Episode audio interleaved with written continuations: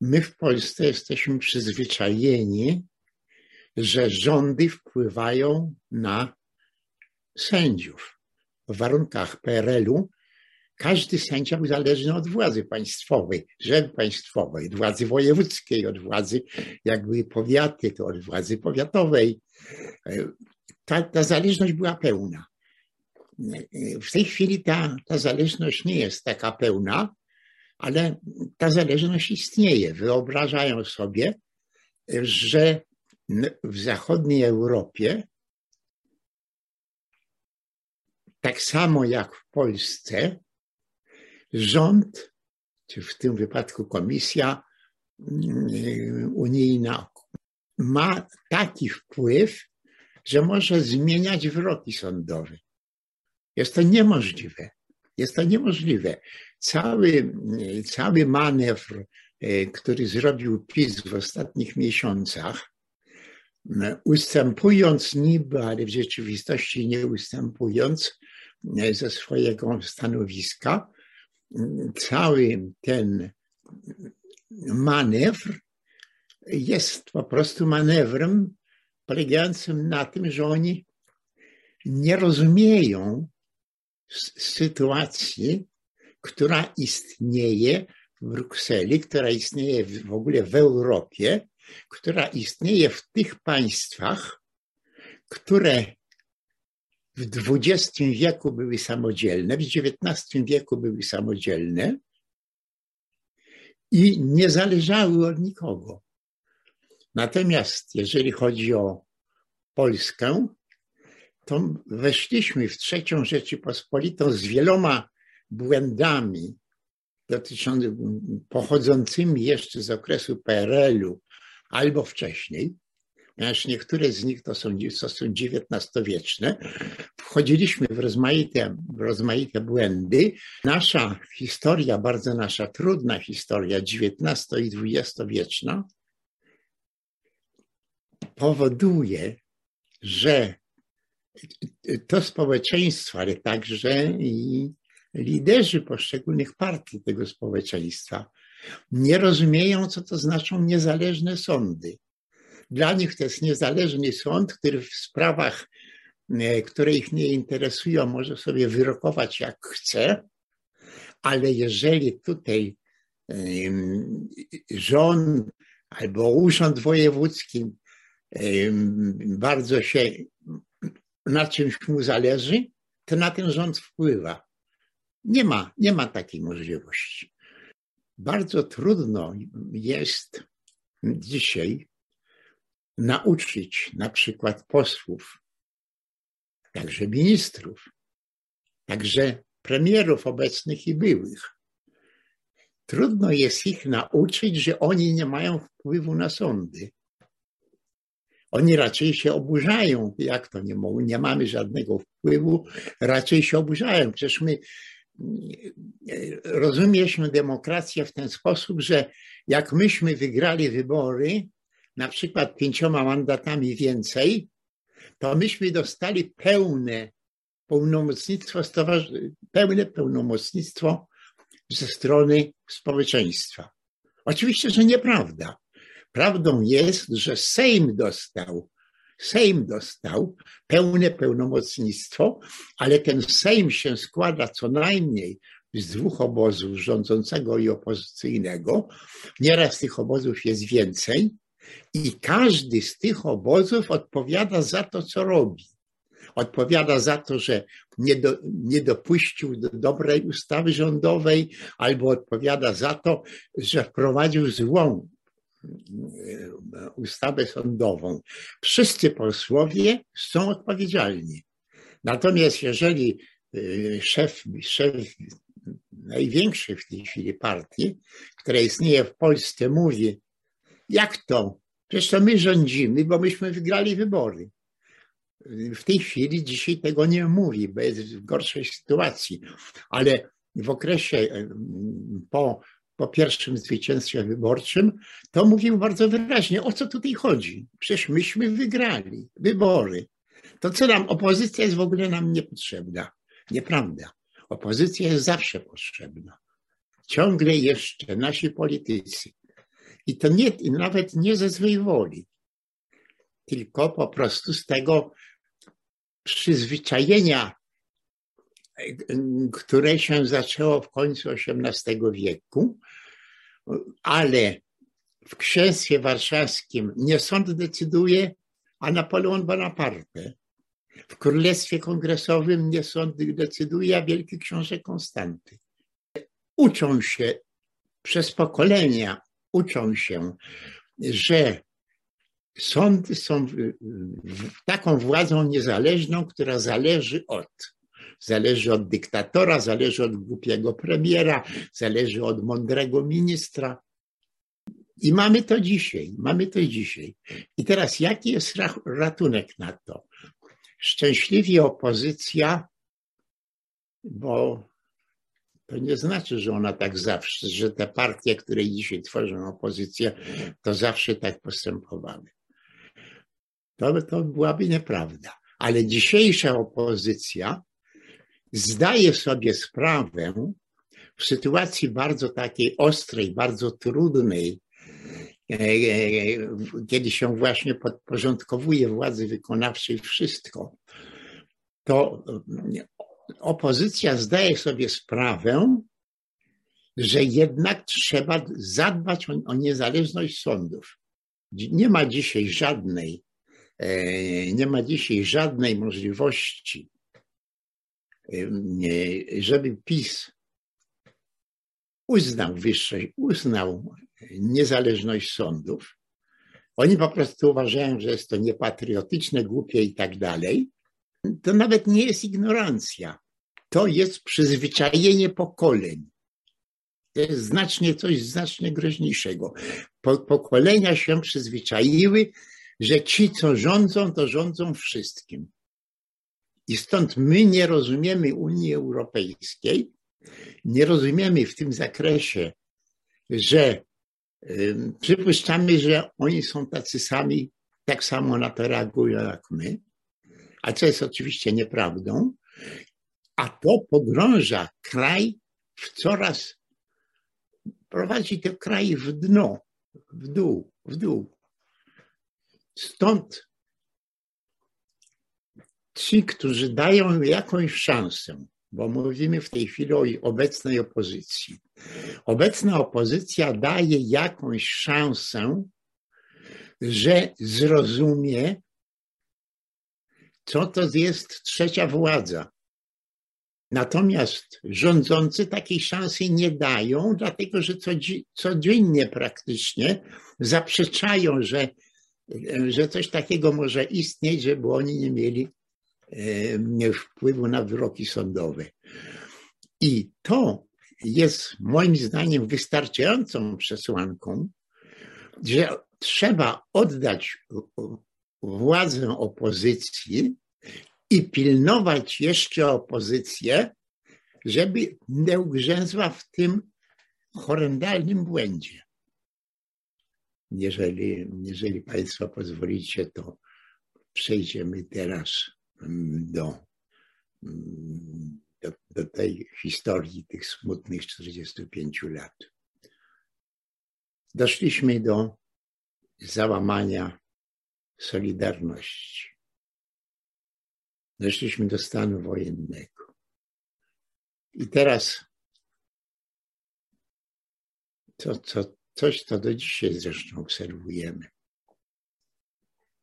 I teraz, jak się skończyła Solidarność, jak się skończyła komuna? Solidarność się skończyła, bo zamiast troszczyć się o państwo, a w tym wypadku ta troska państw, o państwo zaczynała się od odzyskania własnej państwowości. Zaczęto walczyć o inne wartości, które na pewno są wartościami dużymi, ale które nie są mm, tymi czołowymi wartościami. Solidarność przegrała, ponieważ Solidarność buntując się przeciwko rządowi, uznawała system PRL, uznawała istnienie bloku komunistycznego, gdzie hegemonem jest Związek Radziecki. Nie ruszano, nie atakowano e, hegemonii radzieckiej, nie, nie atakowano PRL-u. Ktoś może powiedzieć, my nie będziemy posłuszni poddani i bardzo wielu ludzi tak mówiło. Tylko, że oni mówili, nie będziemy posłusznie poddani i będziemy zmuszali rząd, żeby rząd szedł za naszym kierunkiem. Ale jaki rząd? Rząd komunistyczny, rząd PRL-owski, rząd zależny od Związku Radzieckiego. I co następowało? Następowało to, co nam się zdarzyło przez cały rok 1981. Robotnicy strajkowali, robotnicy się buntowali, rozmaite ugrupowania polityczne, takie czy inne, próbowały naprawić to państwo. Wychodziło, nie wychodziło. W każdym razie taki, taka atmosfera naprawy. Ale co to znaczyło naprawić naszą Rzeczypospolitą? Naszą istniejącą dzisiaj Rzeczypospolitą, czyli istniejącą w roku 1981. Jeżeli to państwo satelickie, komunistyczne uzyska, naprawiłoby się, to co może zrobić? Jeżeli się naprawi i zacznie dobrze funkcjonować, to przede wszystkim zdławi opozycję. Mówiąc inaczej, Solidarność, jeżeli w tym zakresie, w którym Solidarność mówiła tu poprawić, tu poprawić, tu poprawić, to szykowała własną klęskę. Dlatego, że im rząd słabszy, tym bardziej ustępował. Ale jeżeli się likwiduje te niedobre zjawiska, które występują i, i umacnia się przez to rząd, to ci protestujący stają na, na, na, na pozycji nie do obrony. A po drugiej stronie było również to samo, tylko w innym układzie. Organizujemy stan wojenny. Stan wojenny to jest przejęcie władzy nad państwem przez party, przez wojsko. To wojsko jest jakby ponad rządem, ponad wszystkim. Tylko, że budując to silne państwo rządzące przez, przez rządzące przy pomocy wojska, czy rządzące przez wojsko, to to silne państwo ma jedną podstawową wadę a mianowicie ma tą wadę, że nie popierają go mieszkańcy, że nie popierają go obywatele. Stan wojenny, który zamiast poprawiać układ, to znaczy godzić władzę z obywatelem, rozdziela, odpycha i, i ta większość czyli obywatele, prędzej czy później tych ludzi, którzy zorganizowali stan wojenny, tych ludzi po prostu przepędza. Obie strony tego konfliktu, który był w roku 1980-81 i późniejszych, obie strony tego konfliktu nie wiedząc o tym, nie zdając sobie z tego sprawy, pracowały przeciwko sobie. Ludzie, którzy chcieli naprawiać błędy PRL-u, pracowali przeciwko sobie, bo im PRL silniejszy, tym się gorzej obchodzi z własną ludnością. Ci z kolei, którzy chcieli przywrócić porządek, ich zdaniem porządek w społeczeństwie i zmusić ludzi do pełnego posłuszeństwa, to tylko na pewien czas początkowo ich do tego zmusili, a potem systematycznie ci ludzie zmuszani do posłuszeństwa przestawali być posłuszni. To były dwa takie procesy, i w tych dwóch procesach obie strony, w każdym razie każda w innym okresie, najpierw Solidarność, potem e, dyktatorska władza wojska, oba, e, oba e, te obie strony po prostu chcąc osiągnąć swoje pozytywne cele, pozytywnym celem były pieniądze dla robotników i o takie cele robotnicy walczyli. Pozytywnym celem była, była, było zarządzanie krajem przez armię e, i oczywiście e, próbowano to robić, ale wszystko, wszystko się kończyło zupełnie odwrotnie. Dlaczego tak było? Było po prostu tak dlatego, że dwóch rzeczy, obie strony, dwóch rzeczy nie rozumiały. Pierwsza rzecz taka, albo mamy własne państwo i to państwo, którego nie chcemy, odrzucamy, nie uzdrawiamy PZPR-u, nie uzdrawiamy PRL-u, wyrzucamy na śmietnik. Jeżeli, a, a, jak, a jak chcemy to naprawiać, to działamy przeciwko sobie. A z kolei wojsko, jak narzuca twardą dyscyplinę, to oczywiście działa przeciwko sobie, ponieważ ogromna większość ludności nie wie, dlaczego jest ta dyscyplina, po co, czego od nich wymagają, dlaczego im nie dają tego, co się ludziom należy.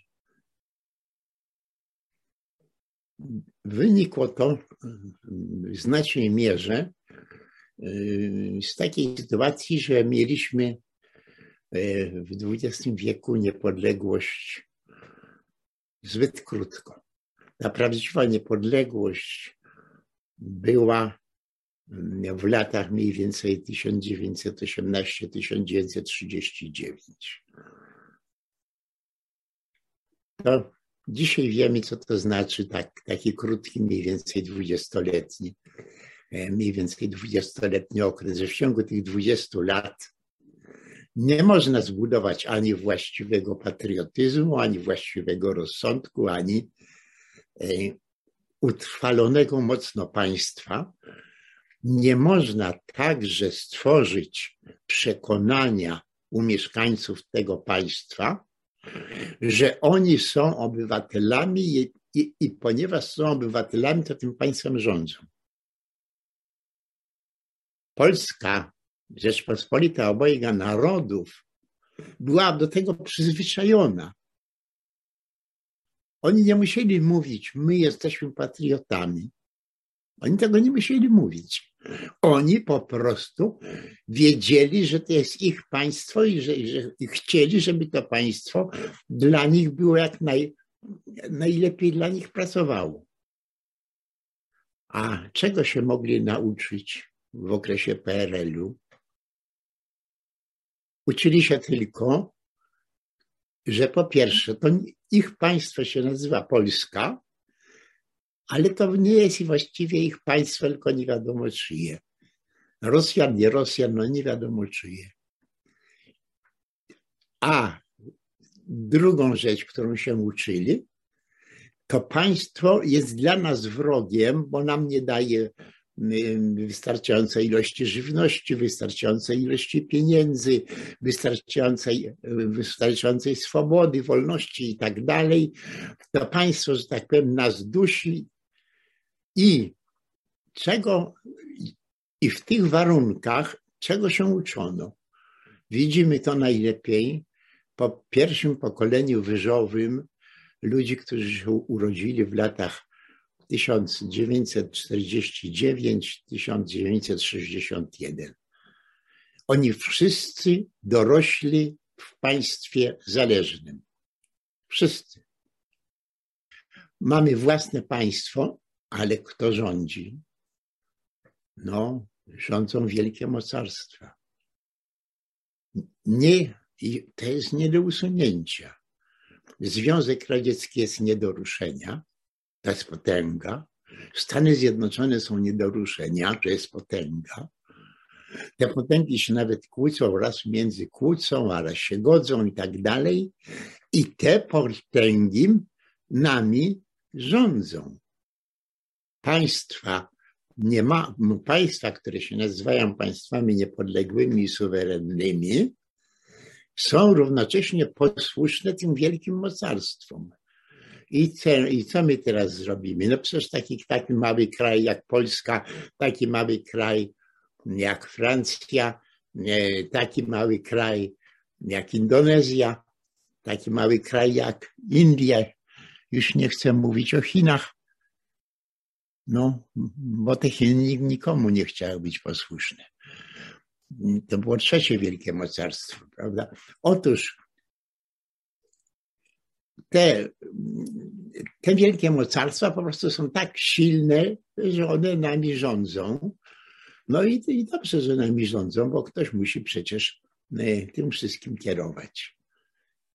Mówiąc inaczej, wyrosło pokolenie, które obaliło komunę, ale wyrosło pokolenie, które nie rozumiało, co to jest, co to jest własne państwo. Co to jest suwerenność i po co jest suwerenność, co to jest niepodległość i po co jest niepodległość. Tego wszystkiego nie rozumiano. Zresztą nie, w poważnym stopniu się nie rozumie do dzisiaj. I z PRL-u wyszła trzecia Rzeczypospolita, która pełnymi garściami zaczęła chronić PRL-owski dorobek. Spójrzmy na przykład, mówimy o historii, a więc spójrzmy na przykład e, na historiografię. W warunkach PRL-u obowiązywały jakieś normy, które były normami kłamliwymi w stosunku do rzeczywistości historycznej. Nie byliśmy w stanie. I teraz pisaliśmy książki nie, podlizujące się, pisaliśmy książki o, o, odważne, pisaliśmy książki, za które można było trafić do więzienia. Każda z tych książek, każda z tych książek miała wadę ustrojową, ten ustrój, który był, narzucał ją jej wadę. I ja dam przykład mojej własnej książki. Tych książek było dużo więcej, więcej, ale jedną tylko. Karierę jakąś zrobiła moja książka o kampanii wrześniowej, mimo że nie mogłem w tej książce napisać jednego zdania, ale najważniejszego zdania. Nie mogłem napisać i nie napisałem. I te, ale wiedziałem, że nie mogę napisać, wiedziałem, że mnie nikt nie wyda, jak to zdanie napiszę. Jak to zdanie brzmiało? Zdanie brzmiało następująco. Uderzenie Niemców na Polskę wprowadziło Rzeczypospolitą w bardzo trudną wojnę, ale dopiero atak sowiecki na Polskę spowodował, że ta wojna trwała nie kilka tygodni, czy tam dwa miesiące, tylko że ta wojna trwała ponad pięć lat.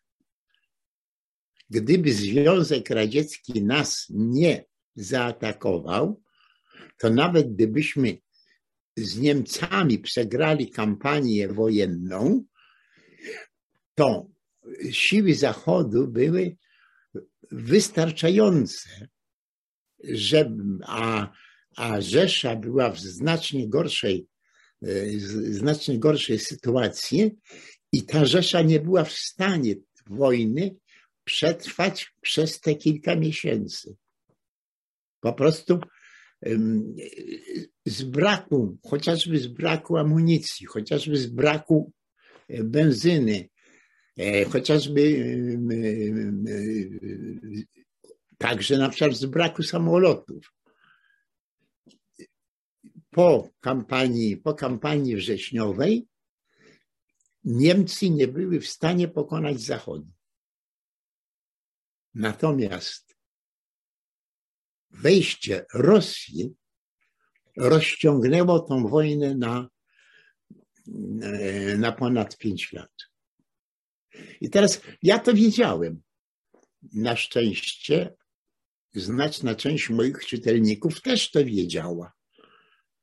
Także można było nie napisać, ponieważ wiadomo było, że są jacyś czytelnicy, którzy to wiedzą i którzy powiedzą, tak, ta książka Mosulskiego jest dobra, bo ona podprowadza nas do czegoś, co on nie może napisać, ale co my wszyscy rozumiemy.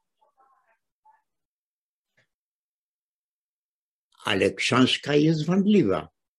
I wszystkie moje książki w tym czasie wydawane mają, są w jakimś sensie wadliwe, mają jakieś błędy, świadome błędy, których ja nie, nie jestem w stanie uniknąć. Co się z tym dzieje? Skończyła się PRL, demokratyczna trzecia Rzeczypospolita. I ta demokratyczna trzecia Rzeczypospolita przez następne 30 lat, ponad 30 lat, nie, nie było stać ją, żeby powiedzieć, tu Moczulski napisał błąd, bo nie, bo, nie napisał o tym, że wojnę światową to dopiero spowodował Związek Radziecki. Tu i Krzyński coś tam zrobił. Nie, wszystkie książki przyszły. I teraz 30 lat potem czytam dobrą książkę, czy nawet bardzo dobrą książkę, biografię ministra Beka i w tej książce, i w tej książce nagle się dowiaduje, że nie było żadnych przygotowań do wojny prewencyjnej,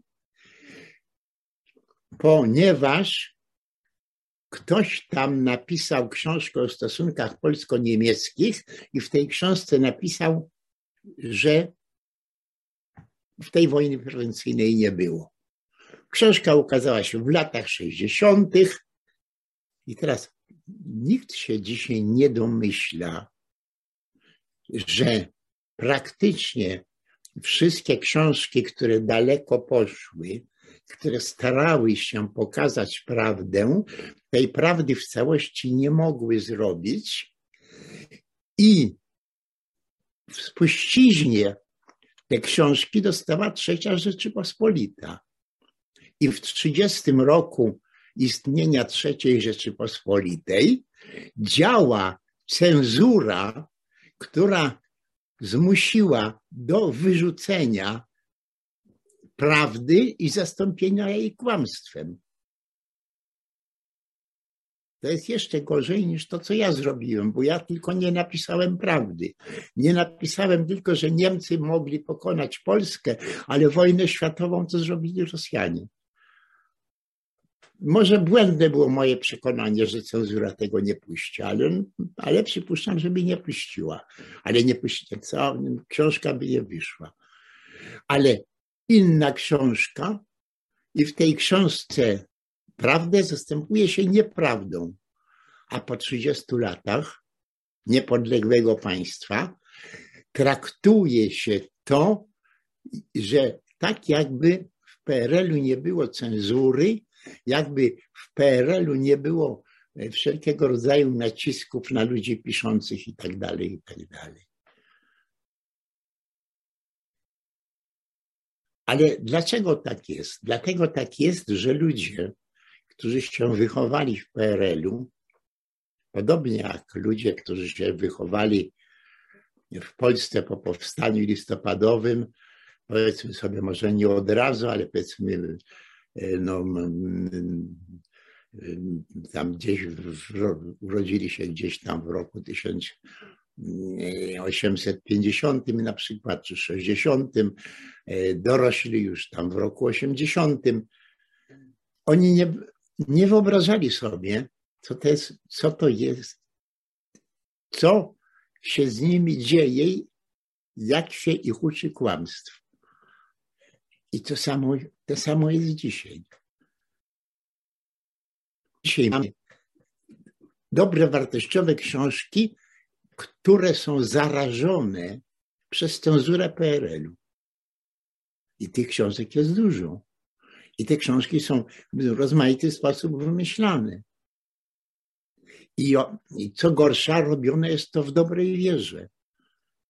Mówiąc inaczej, my może odzyskaliśmy niepodległość jako państwo, ale na przykład nasi historycy nie odzyskali niepodległości od PRL-owskiej cenzury.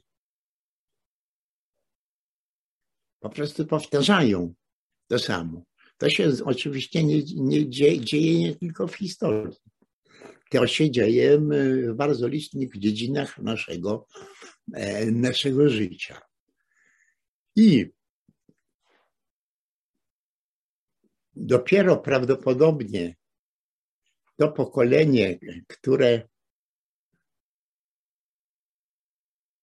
teraz dopiero dorastam albo, albo zacznie dorastać, to dopiero te pokolenie jest od tego wolne. Natomiast my stworzyliśmy państwo, gwarantując, że przeszłość zostanie do tego państwa przeniesiona.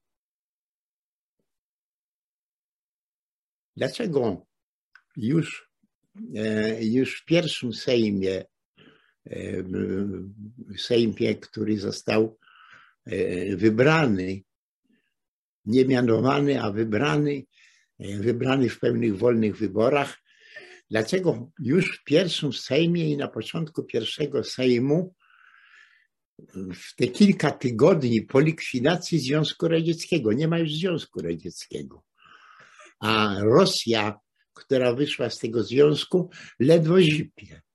Nie musimy się niczego bać. I dlaczego ten Sejm nie jest w stanie uchwalić ustawy o restytucji niepodległości, która powie, zbadajmy na nowo tą literaturę historyczną i napiszmy, co jest prawdą, co jest kłamstwem. Nie stosujmy takich metod przeliczeniowych, nie stosujmy takich warunków pracy, tysiąc rzeczy jeszcze. Nie róbmy tego w taki sposób, jak to było robione w PRL-u. Sejm nie chce tego zrobić. Sejm także nie umie tego zrobić, ale przede wszystkim nie chce tego zrobić. I teraz ja rozumiem że przeciw ustawie o, o restytucji niepodległości mogła e, głosować e, dawna PZPR, czyli postkomunistyczna lewica. Oni zresztą dość szybko jakoś ochłonęli już nawet jak doszli do władzy, to wprawdzie chronili, że tak powiem, pamięć o swojej przeszłości, ale porzucili te najgorsze, e, porzucili te najgorsze elementy e, z wcześniejszego, e, z wcześniejszego działania. Ale na, na początku pierwszego Sejmu, Sejmu pierwszej kadencji, to ja rozumiem, że oni bronili swojego państwa. A czego broniło porozumienie centrum, czego broniła Unia Demokratyczna, czego bronił PSL. Czego oni bronili? Oni po prostu mówili, że to pięknie, pięknie. My, my, my wyszliśmy z PRL-u, ale, ale ten, PRL ma tak, miał takie wartości, że myśmy te wartości przejęli. Bo tak to było, no przejęli te wartości PRL-owskie. A co dzisiaj jest? Przecież jeszcze dzisiaj się te wartości PRL-owskie całymi garściami przejmuje. I okazuje się, że właściwie nie wiemy, kiedy się skończył PRL i nie wiemy, kiedy się zaczęła trzecia Rzeczypospolita. I to na dzisiaj dosyć.